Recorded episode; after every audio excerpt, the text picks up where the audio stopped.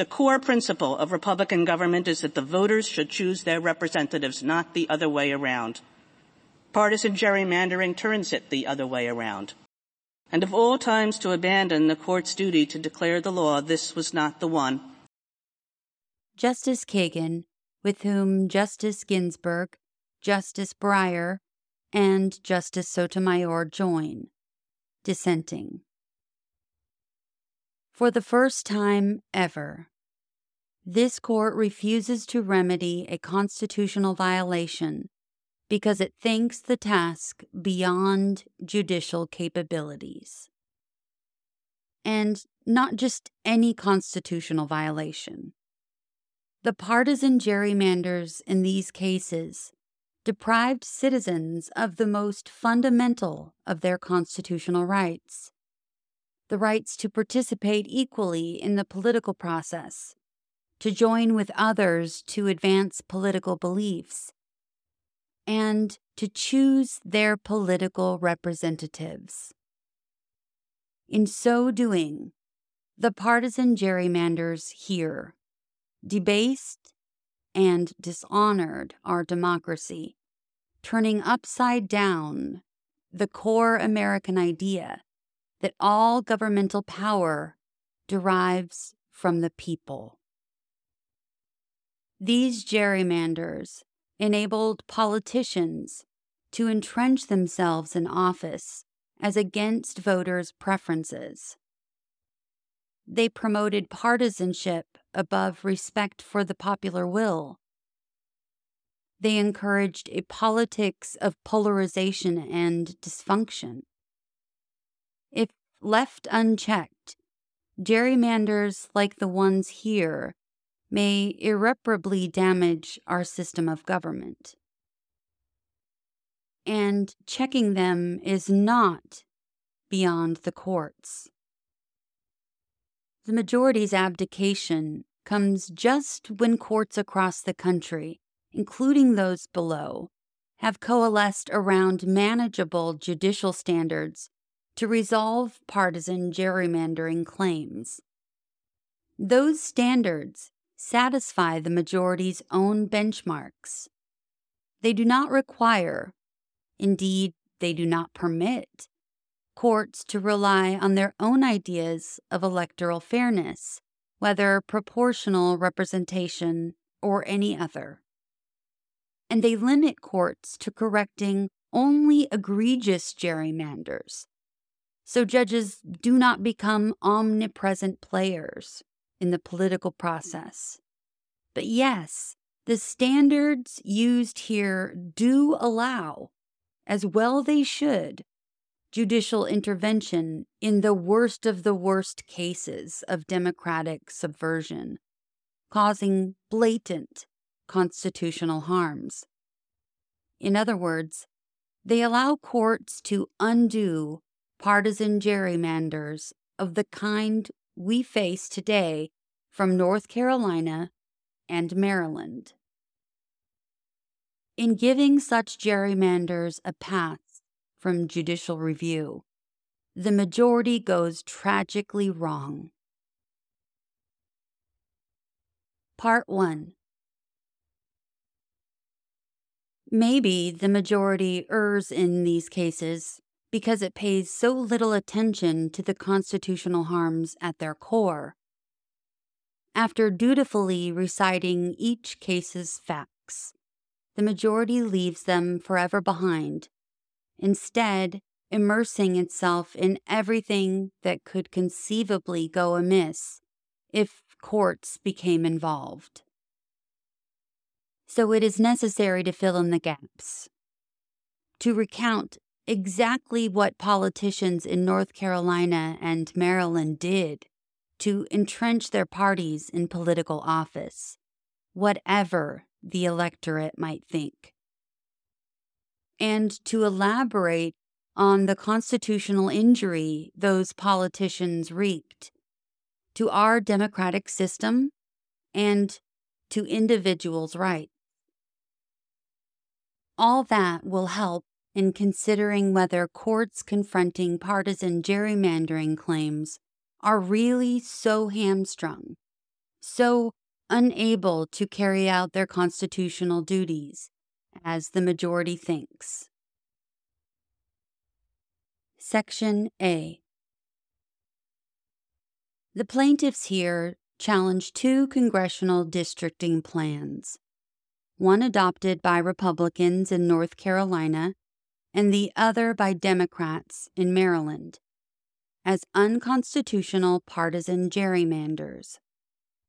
As I relate what happened in those two states, ask yourself is this how American democracy is supposed to work? Start with North Carolina.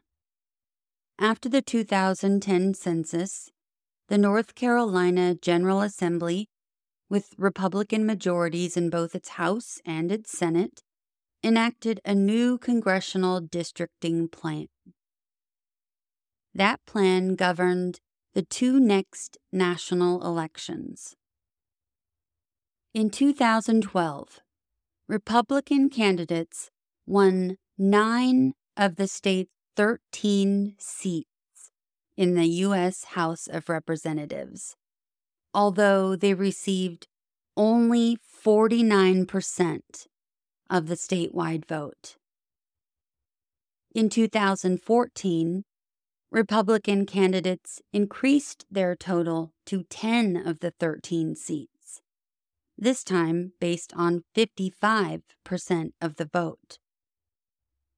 Soon afterward, a district court struck down two districts in the plan as unconstitutional racial gerrymanders.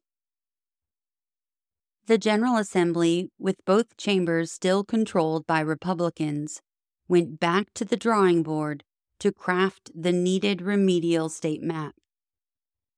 And here is how the process unfolded the Republican co chairs of the Assembly's Redistricting Committee, Representative David Lewis and Senator Robert Rucho, instructed Dr. Thomas Hofeller, a Republican districting specialist, to create a new map that would maintain the 10 to 3 composition of the state's congressional delegation, come what might. Using sophisticated technological tools, and precinct level election results selected to predict voting behavior. Hofeller drew district lines to minimize Democrats' voting strength and ensure the election of 10 Republican congressmen. Lewis then presented for the redistricting committee's retroactive approval a list of the criteria Hofeller had employed including one labeled partisan advantage. That criterion, endorsed by a party line vote, stated that the committee would make all reasonable efforts to construct districts to maintain the current 10 to 3 partisan makeup of the state's congressional delegation. Lewis explained the partisan advantage criterion to legislators as follows we are drawing the maps to give a partisan advantage to 10 Republicans and 3 Democrats because I do not believe it's possible to draw a map with 11 Republicans and 2 Democrats. The committee and the General Assembly later enacted, again on a party line vote, the map Hofeller had drawn. Lewis announced, I think electing Republicans is better than electing Democrats. So I drew this map to help foster what I think is better for the country. You might think that judgment best left to the American people, but give Lewis credit for this much. The map has worked just as he planned and predicted. In 2016, Republican congressional candidates won 10 of North Carolina's 13 seats, with 53% of the statewide vote. Two years later, Republican candidates won 9 of 12 seats, though they received only 50% of the vote. Events in Maryland make for a similarly grisly tale. For 50 years, Maryland's eight person congressional delegation typically consisted of two or three Republicans and five or six Democrats. After the 2000 districting, for example, the 1st and 6th districts reliably elected Republicans, and other districts as reliably elected Democrats. But in the 2010 districting cycle, the state's Democratic leaders, who controlled the governorship and both houses of the General Assembly, decided to press their advantage. Governor Martin O'Malley, who oversaw the process, decided, in his own later words, to create a map that was more favorable for Democrats over the next 10 years because flipping the first district was geographically next to impossible. A decision was made to go for the sixth. O'Malley appointed an advisory committee as the public face of his effort, while asking Congressman Steny Hoyer, a self described serial gerrymanderer, to hire and direct a mapmaker. Hoyer retained Eric Hawkins, an analyst at a political consulting firm providing services to Democrats. Hawkins received only two instructions to ensure that the new map produced seven reliable Democratic seats and to protect all Democratic incumbents. Using similar technologies and election data as Hofeller, Hawkins produced a map to those specifications. Although new census figures required removing only 10,000 residents from the 6th district, Hawkins proposed a large scale population transfer. The map moved about 360,000 voters out of the district and another 350,000 in. That swap decreased the number of registered Republicans in the district by over 66,000 and increased the number of registered Democrats by about 24,000, all to produce a safe Democratic district. After the advisory committee adopted the map on a party line vote, State Senate President Thomas Miller briefed the General Assembly's Democratic caucuses about the new map's aims. Miller told his colleagues that the map would give Democrats a real opportunity to pick up a seventh seat in the delegation, and that in the face of Republican gains in redistricting in other states, we have a serious obligation to create this opportunity. The General Assembly adopted the plan on a party line vote. Maryland's Democrats proved no less successful than North Carolina's Republicans in devising a voter proof map.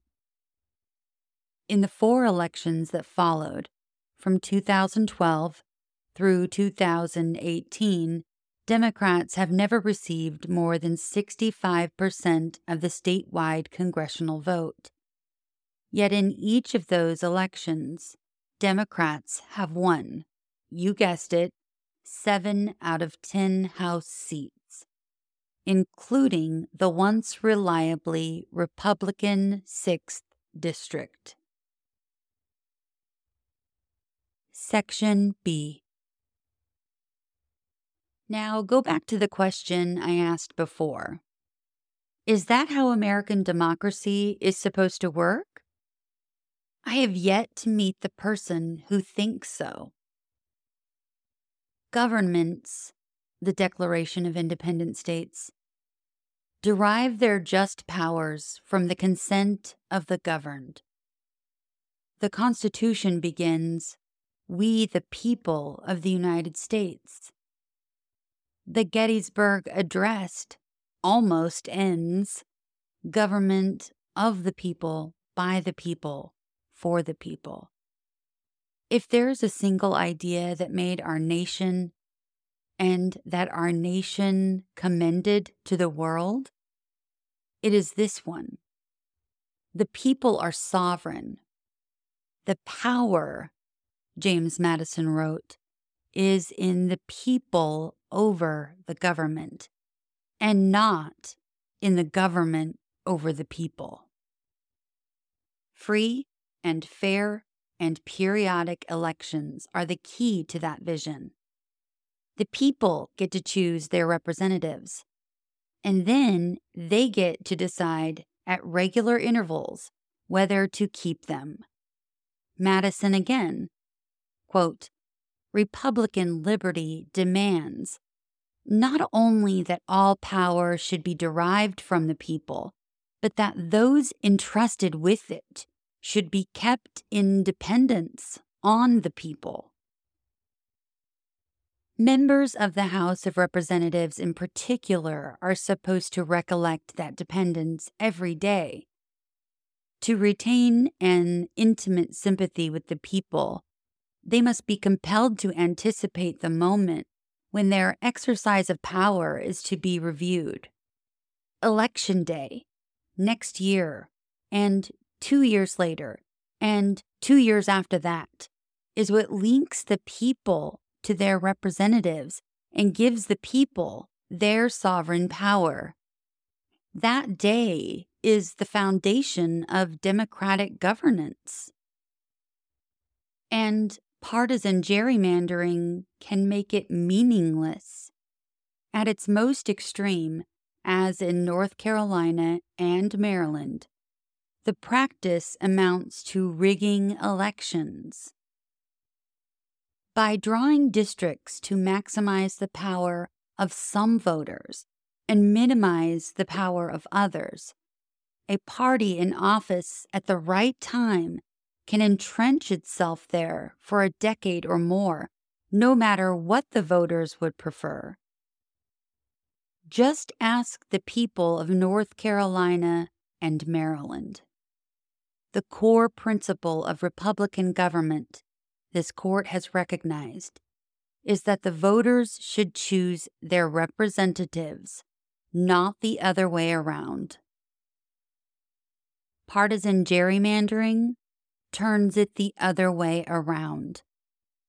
By that mechanism, politicians can cherry pick voters to ensure their reelection. And the power becomes, as Madison put it, in the government over the people. The majority disputes none of this. I think it important to underscore that fact. The majority disputes none of what I have said or will say about how gerrymanders undermine democracy. Indeed, the majority concedes, really, how could it not, that gerrymandering is incompatible with democratic principles. And therefore, what? That recognition would seem to demand a response. The majority offers two ideas that might qualify as such. One is that the political process can deal with the problem a proposition so dubious on its face that I feel secure in delaying my answer for some time. The other is that political gerrymanders have always been with us. To its credit, the majority does not frame that point as an originalist constitutional argument. After all, as the majority rightly notes, racial and residential gerrymanders were also once with us. But the court has done something about that fact. The majority's idea instead seems to be that if we have lived with partisan gerrymanders so long, we will survive. That complacency has no cause. Yes, partisan gerrymandering goes back to the Republic's earliest days, as does vociferous opposition to it.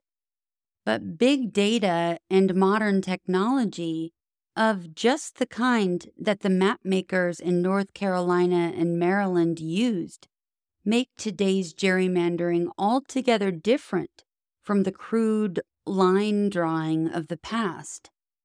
Old time efforts based on little more than guesses sometimes led to so called dummy manders, gerrymanders that went spectacularly wrong.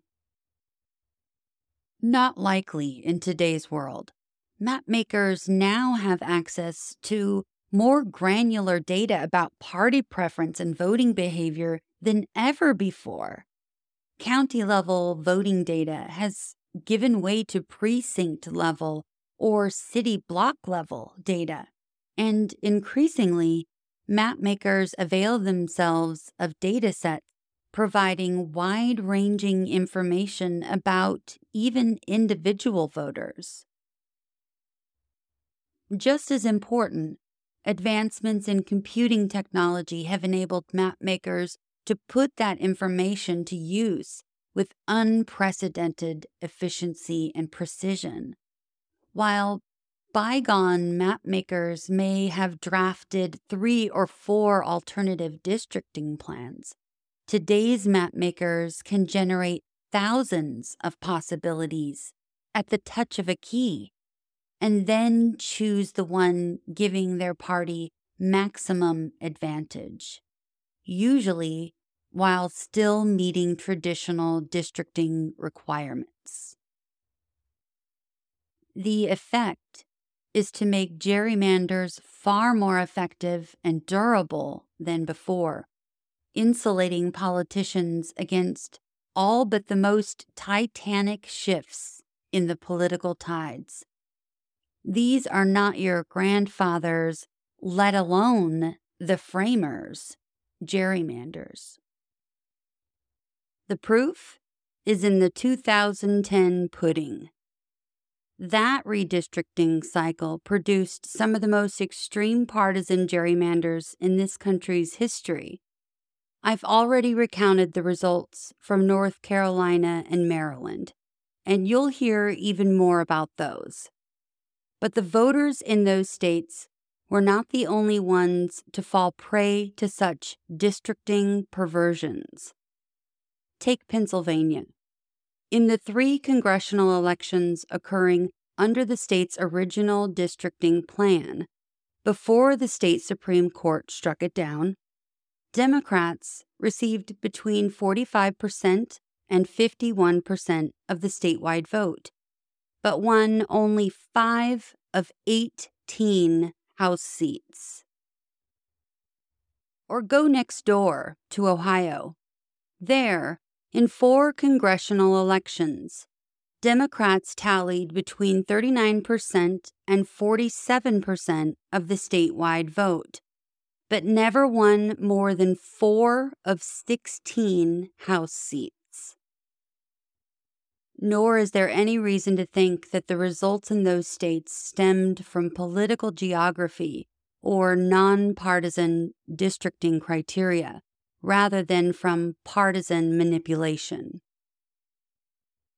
And gerrymanders will only get worse, or depending on your perspective, better as time goes on. As data becomes ever more fine grained and data analysis techniques continue to improve, what was possible with paper and pen, or even with Windows 95, doesn't hold a candle or an LED light bulb to what will become possible with developments like machine learning. And someplace along this road, we the people become sovereign no longer. Section C Partisan gerrymandering of the kind before us not only subverts democracy, as if that weren't bad enough, it violates individuals' constitutional rights as well. That statement is not the lonesome cry of a dissenting justice. This court has recognized extreme partisan gerrymandering as such a violation for many years.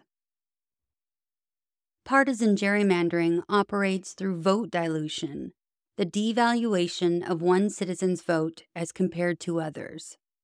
A mapmaker draws district lines to pack and crack voters likely to support the disfavored party. He packs supermajorities of those voters into a relatively few districts in numbers far greater than needed for their preferred candidates to prevail. Then he cracks the rest across many more districts spreading them so thin that their candidates will not be able to win.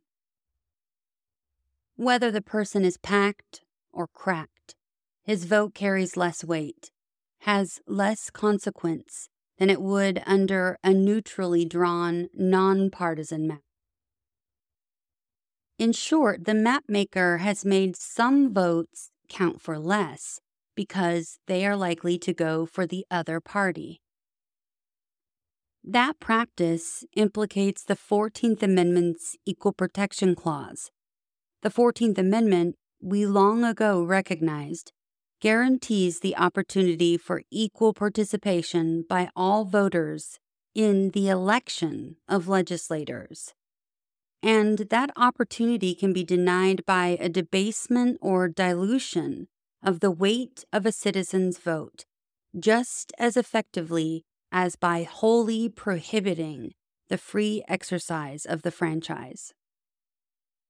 Based on that principle, this court, in its one person, one vote decisions, prohibited creating districts with significantly different populations.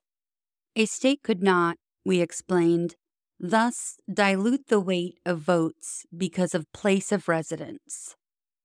The constitutional injury in a partisan gerrymandering case is much the same, except that the dilution is based on party affiliation. In such a case, too, the districtors have set out to reduce the weight of certain citizens' votes and thereby deprive them of their capacity to fully and effectively participate in the political process. As Justice Kennedy, in a controlling opinion, once hypothesized, if districtors declared that they were drawing a map so as most to burden the votes of Party X's supporters, it would violate the Equal Protection Clause. And partisan gerrymandering implicates the First Amendment, too. That amendment gives its greatest protection to political beliefs, speech, and association. Yet partisan gerrymanders subject certain voters to disfavored treatment, again counting their votes for less, precisely because of their voting history and their expression of political views. And added to that strictly personal harm is an associational one. Representative democracy is unimaginable without the ability of citizens to band together in support of candidates who espouse their political views. By diluting the votes of certain citizens, the state frustrates their efforts to translate those affiliations into political effectiveness. In both those ways, partisan gerrymanders of the kind we confront here undermine the protections of democracy embodied in the First Amendment.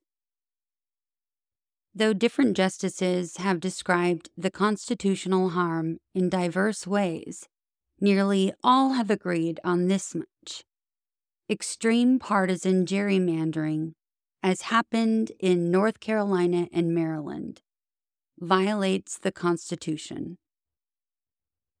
And indeed, without this settled and shared understanding that cases like these inflict constitutional injury. The question of whether there are judicially manageable standards for resolving them would never come up. Part 2 So, the only way to understand the majority's opinion is as follows.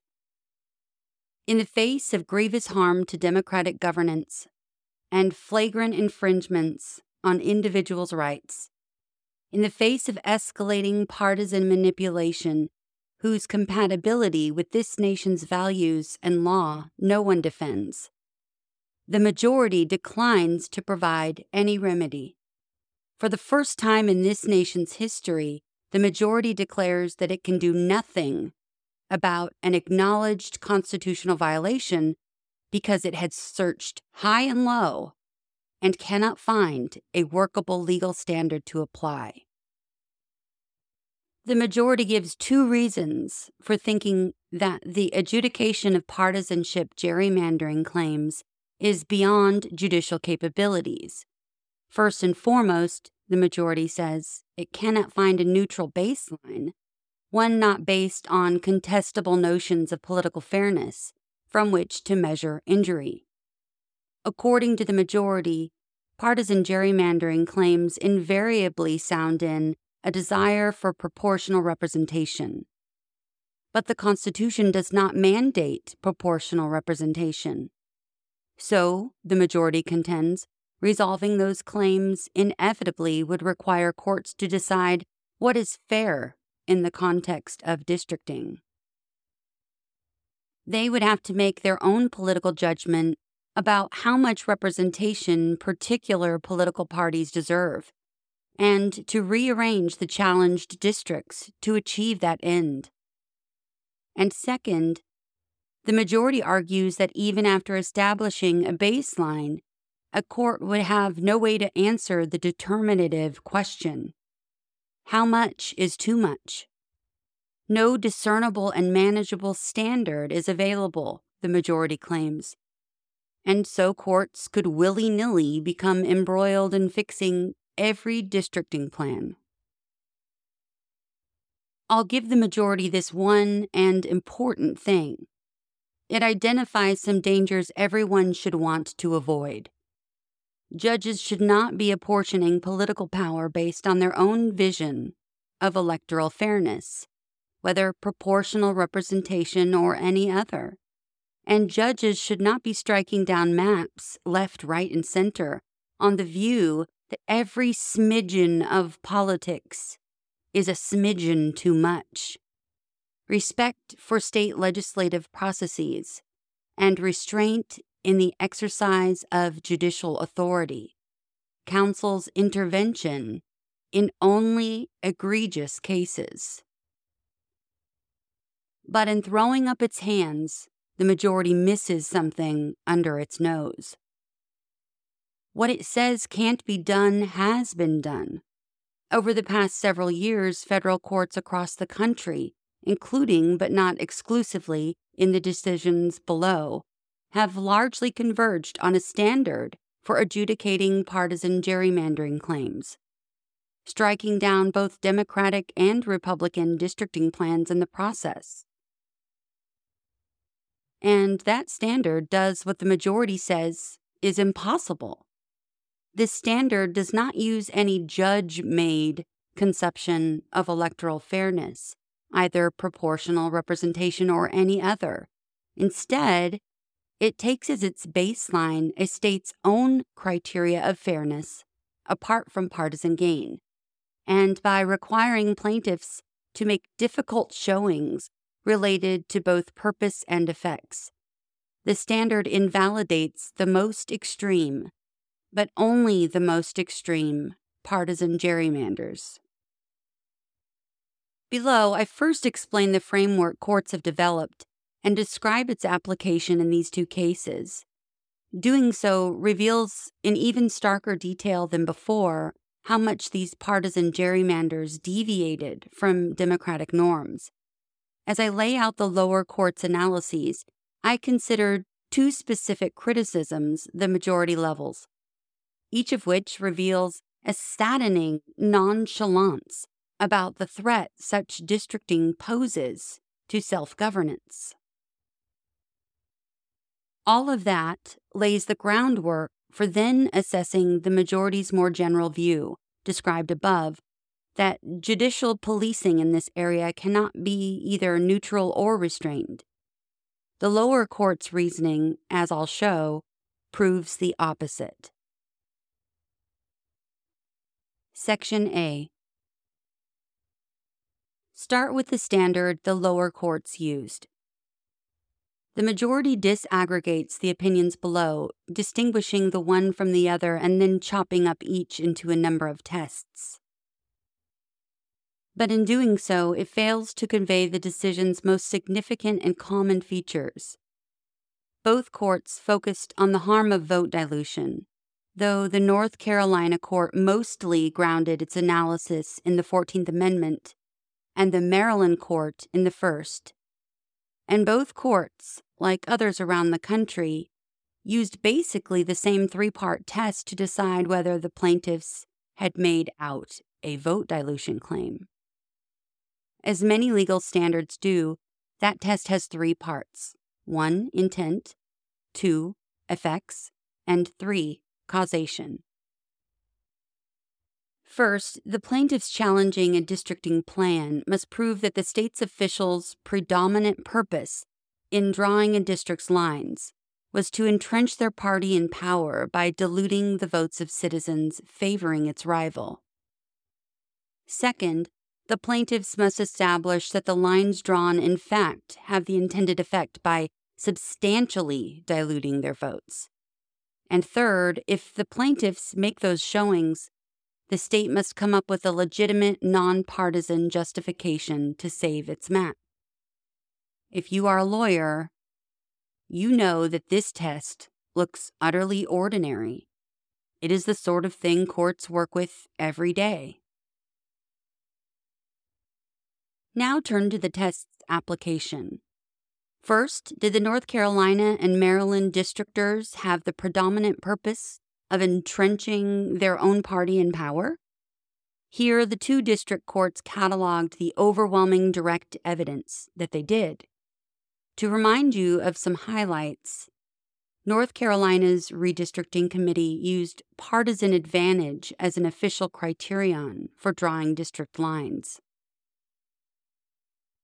And from the first to the last, that committee's chair, along with his mapmaker, acted to ensure a 10 to 3 partisan split, whatever the statewide vote, because he thought that electing Republicans is better than electing Democrats. For their part, Maryland's Democrats, the governor, senior congressman, and state Senate president alike, openly admitted to a single driving purpose flip the 6th District from Republican to Democratic. They did not blanch from moving some 700,000 voters into new districts when one person, one vote rules required relocating just 10,000. For that reason, and that reason alone. The majority's response to the district court's purpose analysis is discomfiting. The majority does not contest the lower court's findings. How could it? Instead, the majority says that state officials' intent to entrench their party in power is perfectly permissible, even when it is the predominant factor in drawing district lines. But that is wrong. True enough that the intent to inject political considerations into districting may not raise any constitutional concerns. In Gaffney v. Cummings, 1973, for example, we thought it non problematic when state officials used political data to ensure rough proportional representation between the two parties. And true enough, that even the naked purpose to gain partisan advantage may not rise to the level of constitutional notice when it is not the driving force in mapmaking or when the intended gain is slight. But when political actors have a specific and predominant intent to entrench themselves in power by manipulating district lines, that goes too far. Consider again Justice Kennedy's hypothetical of map makers who set out to maximally burden or make count for as little as possible the votes going to a rival party. Does the majority really think that goal is permissible? But why even bother with hypotheticals? Just consider the purposes here. It cannot be permissible and thus irrelevant.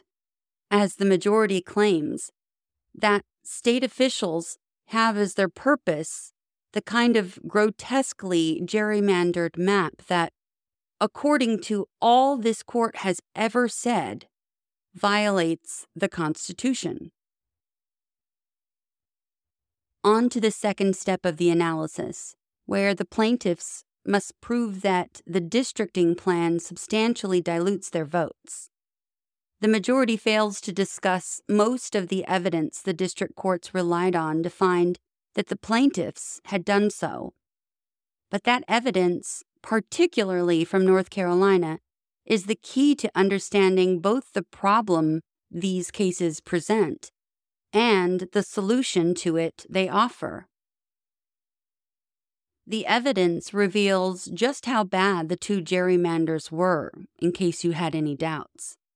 And it shows how the same technologies and data that today facilitate extreme partisan gerrymanders also enable courts to discover them by exposing just how much they dilute votes. Consider the sort of evidence used in North Carolina first. There, the plaintiffs demonstrated the districting plan's effects mostly by relying on what might be called the extreme outlier approach. The approach, which also has recently been used in Michigan and Ohio litigation, begins by using advanced computing technology to randomly generate a large collection of districting plans that incorporate the state's physical and political geography and meet its declared districting criteria, except for partisan gain. For each of those maps, the method then uses actual precinct level votes from past elections to determine a partisan outcome, i.e., the number of Democratic and Republican seats that map produces. Suppose we now have 1,000 maps, each with a partisan outcome attached to it. We can line up those maps on a continuum, the most favorable to Republicans on one end, the most favorable to Democrats on the other. We can then find the median outcome, that is, the outcome smack dab in the center, in a world with no partisan manipulation and we can see where the state's actual plan falls on the spectrum at or near the median or way out on one of the tails. The further out on the tail, the more extreme the partisan distortion and the more significant the vote dilution. Using that approach, the North Carolina plaintiffs offered a boatload of alternative districting plans all showing that the state's map was an out, out, out outlier. One expert introduced 3,000 maps, adhering in the way described above to the districting criteria that North Carolina Redistricting Committee had used, other than partisan advantage. To calculate the partisan outcome of those maps, the expert also used the same election data a composite of seven elections that Hofeller had employed when devising the North Carolina plan in the first instance. The results were, shall we say, striking. Every single one of the 3,000 maps would have produced at least one more Democratic House member than the state's actual map, and 77% would have elected three or four more. A second expert obtained essentially the same results with maps conforming to more generic districting criteria, for example, compactness and contiguity of districts. Over 99% of that expert's 24,518 simulations would have led to the election of at least one more Democrat, and over 70% would have led to two or three more. Based on those and other findings, the district court determined that the North Carolina plan substantially dilutes the plaintiff's votes. Because the Maryland gerrymander involved just one district, the evidence in that case was far simpler, but no less powerful for that. You've heard some of the numbers before, the 2010 census required only a minimal change in the 6th district's population the subtraction of about 10,000 residents from more than 700,000. But instead of making a correspondingly minimal adjustment, Democratic officials reconfigured the entire district. They moved 360,000 residents out and another 350,000 in, while splitting some counties for the first time in almost two centuries. The upshot was a district with 66,000 fewer Republican voters and 24,000 more Democratic ones. In the old 6th, 47% of registered voters were Republicans and only 36% Democrats. But in the new 6th, 44% of registered voters were Democrats and only 33% Republicans. That reversal of the district's partisan composition translated into four consecutive Democratic victories, including in a wave election year for Republicans, 2014. In what was once a party stronghold, Republicans now have little or no chance to elect their preferred candidate. The district court thus found that the gerrymandered Maryland map substantially dilutes Republicans' votes. The majority claims all these findings are mere prognostications about the future in which no one can have any confidence. But the courts below did not gaze into crystal balls, as the majority tries to suggest.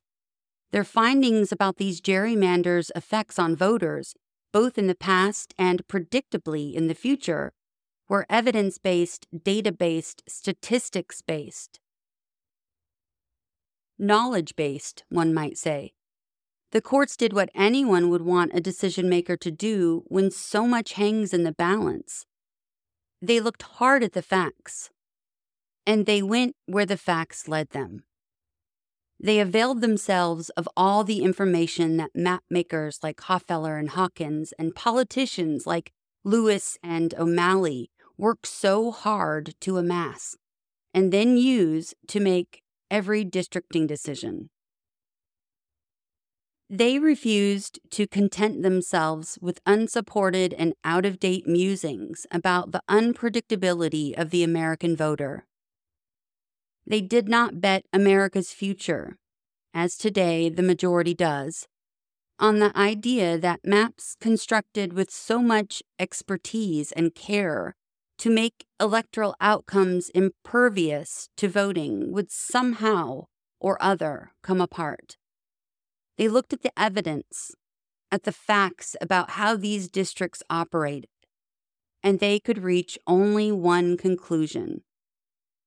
By substantially diluting the votes of citizens favoring their rivals, the politicians of one party had succeeded in entrenching themselves in office.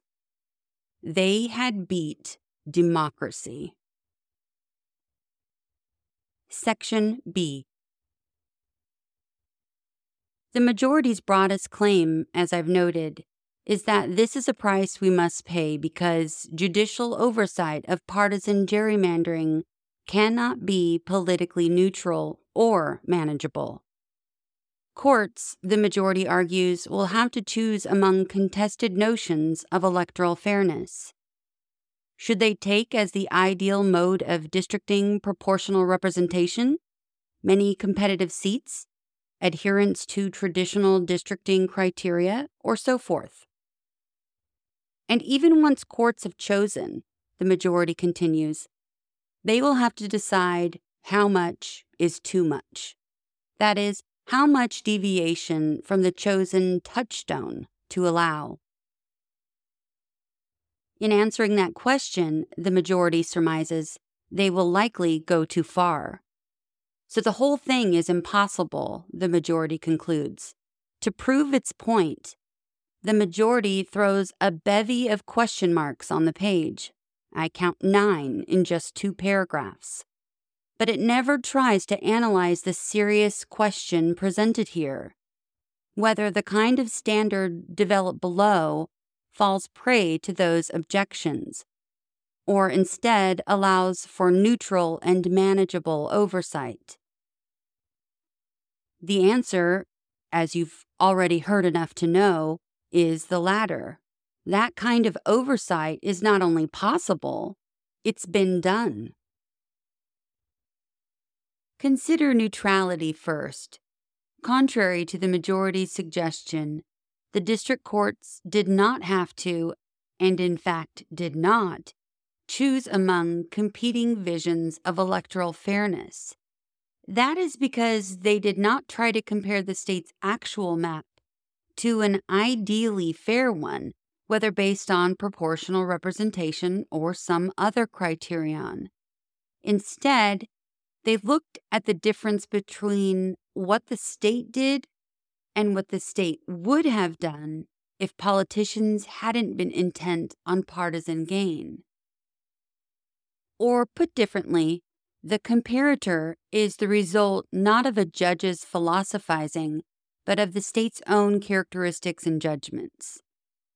The effects evidence in these cases accepted as a given the state's physical geography and political geography. So the courts did not, in the majority's words, try to counteract natural gerrymandering caused, for example, by the urban concentration of one party. Still more, the court's analyses used the state's own criteria for electoral fairness, except for naked partisan gain. Under their approach, in other words, the state selected its own fairness baseline in the form of its other districting criteria. All the courts did was determine how far the state had gone off that track because of its politicians' effort to entrench themselves in office. The North Carolina litigation well illustrates the point. The thousands of randomly generated maps I've mentioned formed the core of the plaintiff's case that the North Carolina plan was an extreme outlier. Those maps took the state's political landscape as a given. In North Carolina, for example, Democratic voters are highly concentrated in cities. That fact was built into all the maps. It became part of the baseline. On top of that, the maps took the state's legal landscape as a given. They incorporated the state's districting priorities, excluding partisanship. So in North Carolina, for example, all the maps adhere to the traditional criteria of contiguity and compactness. But the comparator maps in another state would have incorporated different objectives, say the emphasis Arizona places on competitive districts or the requirement Iowa imposes that counties remain whole. The point is that the assemblage of maps reflecting the characteristics and judgments of the state itself creates a neutral baseline from which to assess whether partisanship has run amok. Extreme outlier as to what? As to the other maps the state could have produced given its unique political geography and its chosen districting criteria. not as to the maps a judge with his own view of electoral fairness could have dreamed up. The Maryland court lacked North Carolina's fancy evidence, but analyzed the gerrymander's effects in much the same way. Not as against an ideal goal, but against an ex ante baseline. To see the difference, shift gears for a moment and compare Maryland and Massachusetts, both of which, aside from Maryland's partisan gerrymander, use traditional districting criteria. In those two states alike, Republicans receive about 35% of the vote in statewide elections. But the political geography of the states differs. In Massachusetts, the Republican vote is spread evenly across the state. Because that is so, districting plans using traditional criteria of contiguity and compactness consistently lead to an all Democratic congressional delegation. By contrast, in Maryland, Republicans are clumped into the Eastern Shore, the 1st District, and the Northwest Corner, the Old 6th. Claims of partisan gerrymandering in those two states could come out the same way if judges a la the majority used their own visions of fairness to police districting plans. A judge in each state could then insist, in line with proportional representation, that 35% of the vote share entitles citizens to around that much of the delegation. But those suits would not come out the same if courts instead asked what would have happened given the state's natural political geography and chosen districting criteria, had officials not indulged in partisan manipulation. And that is what the district court in Maryland inquired into. The court did not strike down the new 6th district because a judicial ideal of proportional representation commanded another Republican seat. It invalidated that district because the quest for partisan gain made the state override its own political geography and districting criteria. So much, then, for the impossibility of neutrality. The majority's sole response misses the point. According to the majority, it does not make sense to use a state's own nonpartisan districting criteria as the baseline from which to measure partisan gerrymandering, because those criteria will vary from state to state and year to year. But that is a virtue, not a mm. vice, a feature, not a bug. Using the criteria the state itself has chosen at the relevant time prevents any judicial predilections from affecting the analysis. Exactly what the majority claims it wants. At the same time, using those criteria enables a court to measure just what it should the extent to which the pursuit of partisan advantage by these legislators at this moment has distorted the state's districting decisions. Sure, different nonpartisan criteria could result, as the majority notes, in different partisan distributions to serve as the baseline. But that in itself raises no issue Everyone agrees that state officials using nonpartisan criteria have wide latitude in districting. The problem arises only when legislators or mapmakers substantially deviate from the baseline distribution by manipulating district lines for partisan gain. So, once again, the majority's analysis falters because it equates the demand to eliminate partisan gerrymandering with a demand for a single partisan distribution, the one reflecting proportional representation. But those two demands are different. and only the former is at issue here. The majority's how much is too much critique fares no better than its neutrality argument. How about the following for a first cut answer?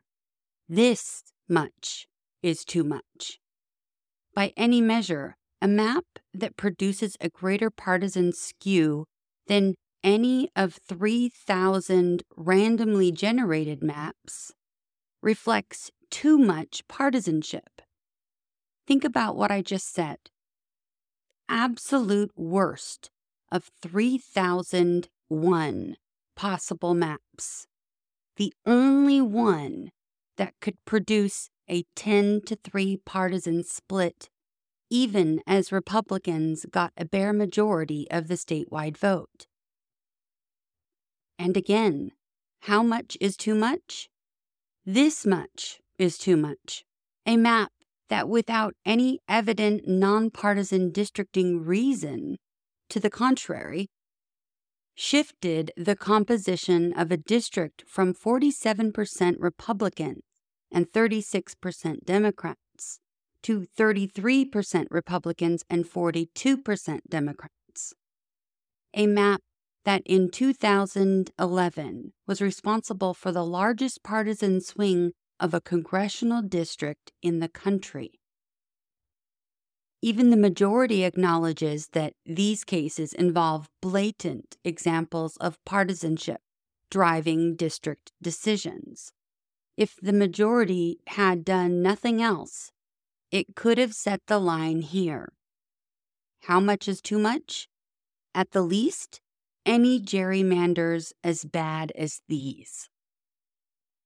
And if the majority thought that approach too case specific, it could have used the lower court's general standard, focusing on predominant purpose and substantial effects without fear of indeterminacy. I do not take even the majority to claim that courts are incapable of investigating whether legislators mainly intended to seek partisan advantage. That is for good reason. Although purpose inquiries carry certain hazards, they are a common form of analysis in constitutional cases.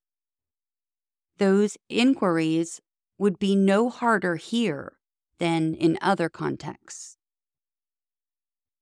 Nor is there any reason to doubt, as the majority does, the competence of courts to determine whether a district map substantially dilutes the votes of a rival party's supporters from the everything but partisanship baseline described above. As this court recently noted, the law is full of instances where a judge's decision rests on estimating rightly some matter of degree, including the substantiality of risk or harm. The majority is wrong to think that these laws typically let alone uniformly, further confine and guide judicial decision making. They do not, either in themselves or through statutory context. To the extent additional guidance has developed over the years, as under the Sherman Act, courts themselves have been its author, as they could be in this context too. And contrary to the majority's suggestion, courts all the time make judgments about the substantiality of harm without reducing them to particular percentages. If courts are no longer competent to do so, they will have to relinquish, well, substantial portions of their docket. And the combined inquiry used in these cases set the bar high so that the courts could intervene in the worst partisan gerrymanders, but no others. Or to say the same thing, so that courts could intervene in the kind of extreme gerrymanders that nearly every justice for decades has thought to violate the Constitution. Illicit purpose was simple to show here only because politicians and mapmakers thought their actions could not be attacked in court. They therefore felt free to openly proclaim their intent to entrench their party in office. But if the court today had declared that behavior justiciable, such smoking guns would all but disappear. Even assuming some officials continued to try implementing extreme partisan gerrymanders, they would not brag about their efforts. So plaintiffs would have to prove the intent to entrench through circumstantial evidence, essentially showing that no other explanation, no geographic feature or non-partisan districting objective could explain the districting plan's vote dilutive effects. And that would be impossible unless those effects were even more than substantial, unless map makers had packed and cracked with abandon in unprecedented ways, as again they did here. That the two courts below found constitutional violations does not mean their tests were unrigorous. It means that the conduct they confronted was constitutionally appalling. By even the strictest measure, inordinately partisan. The majority, in the end, fails to understand both the plaintiff's claims and the decisions below. Everything in today's opinion assumes that these cases grew out of a desire for proportional representation, or more generally phrased, a fair share of political power. And everything in it assumes that the courts below had to and did decide what that fair share would be. But that is not so. The plaintiffs objected to one specific practice the extreme manipulation of district lines for partisan gain. Elimination of that practice could have led to proportional representation, or it could have led to nothing close. What was left after the practice's removal could have been fair or could have been unfair by any number of measures. That was not the crux of this suit. The plaintiffs asked only that the courts bar politicians from entrenching themselves in power by diluting the votes of their rivals' supporters. And the courts, using neutral and manageable and eminently legal standards, provided that, and only that, relief. This court should have cheered, not overturned, that restoration of the people's power to vote. Part 3 This court has long understood that it has a special responsibility to remedy violations of constitutional rights resulting from politicians' districting decisions. Over 50 years ago, we committed to providing judicial review in that sphere, recognizing as we established the one person, one vote rule that our oath and our office require no less. Of course, our oath and our office require us to vindicate all constitutional rights. But the need for judicial review is at its most urgent in cases like these. For here, politicians' incentives conflict with voters' interests leaving citizens without any political remedy for their constitutional harms. Those harms arise because politicians want to stay in office. No one can look to them for effective relief.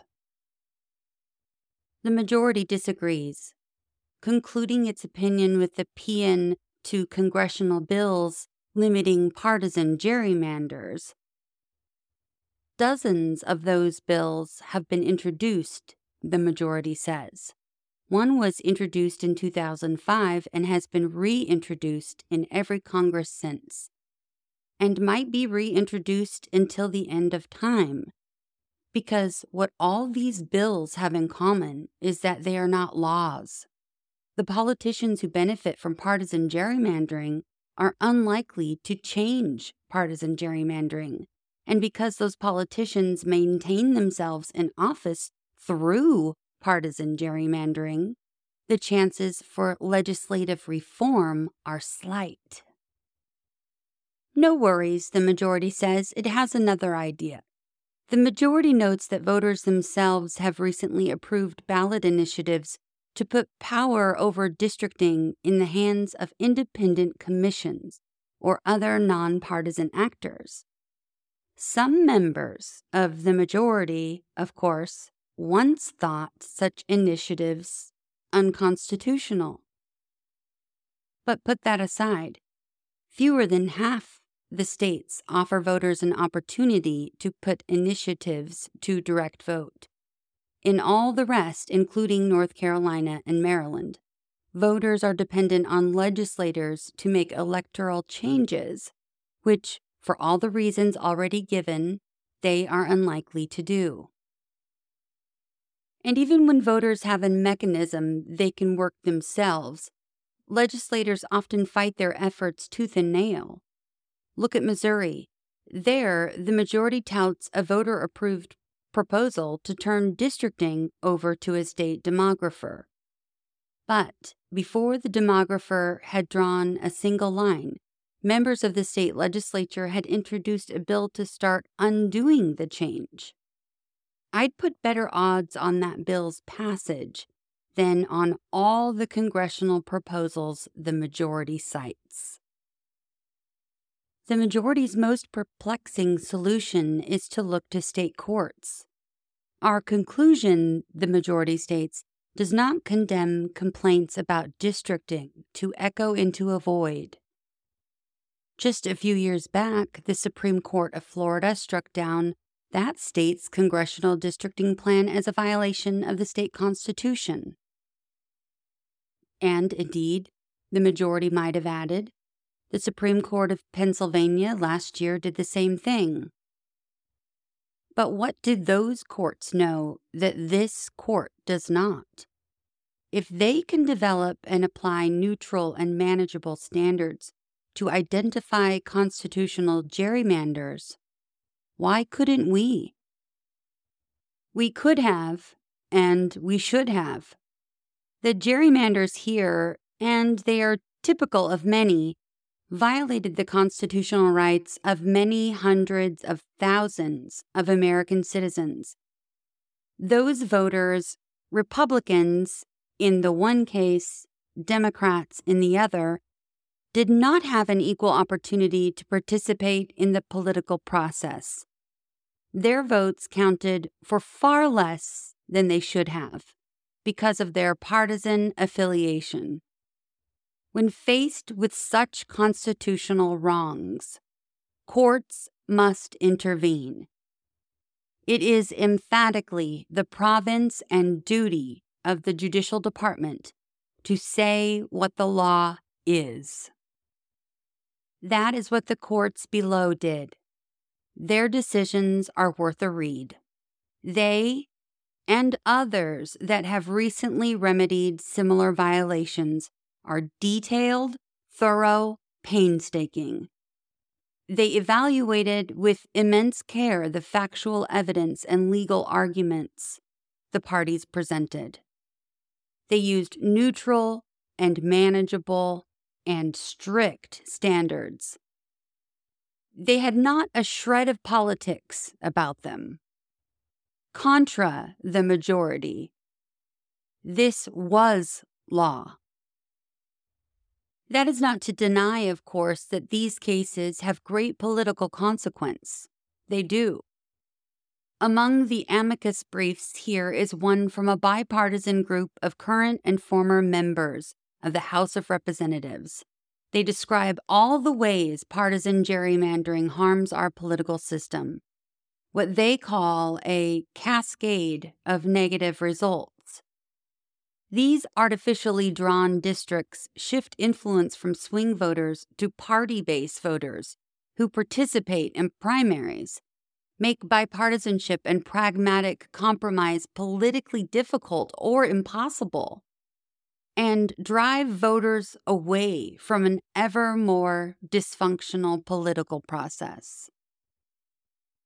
Last year, we heard much the same from current and former state legislators. In their view, partisan gerrymandering has, quote, sounded the death knell of bipartisanship, creating a legislative environment that is toxic and tribal. Gerrymandering, in short, helps create the polarized political system so many Americans loathe. And gerrymandering is, as so many justices have emphasized before, anti democratic in the most profound sense. In our government, all political power flows from the people. And that means, as Alexander Hamilton once said, that the people should choose whom they please to govern them. But in Maryland and North Carolina, they cannot do so. In Maryland, election in and election out, there are seven Democrats and one Republican in the congressional delegation. In North Carolina, however the political winds blow, there are 10 Republicans and three Democrats. Is it conceivable that someday voters will be able to break out of that prefabricated box? Sure. But everything possible has been done to make that hard. To create a world in which power does not flow from the people because they do not choose their governors of all times to abandon the court's duty to declare the law, this was not the one. The practices challenged in these cases imperil our system of government. Part of the court's role in that system is to defend its foundations. None is more important than free and fair elections. With respect, but deep sadness, I dissent.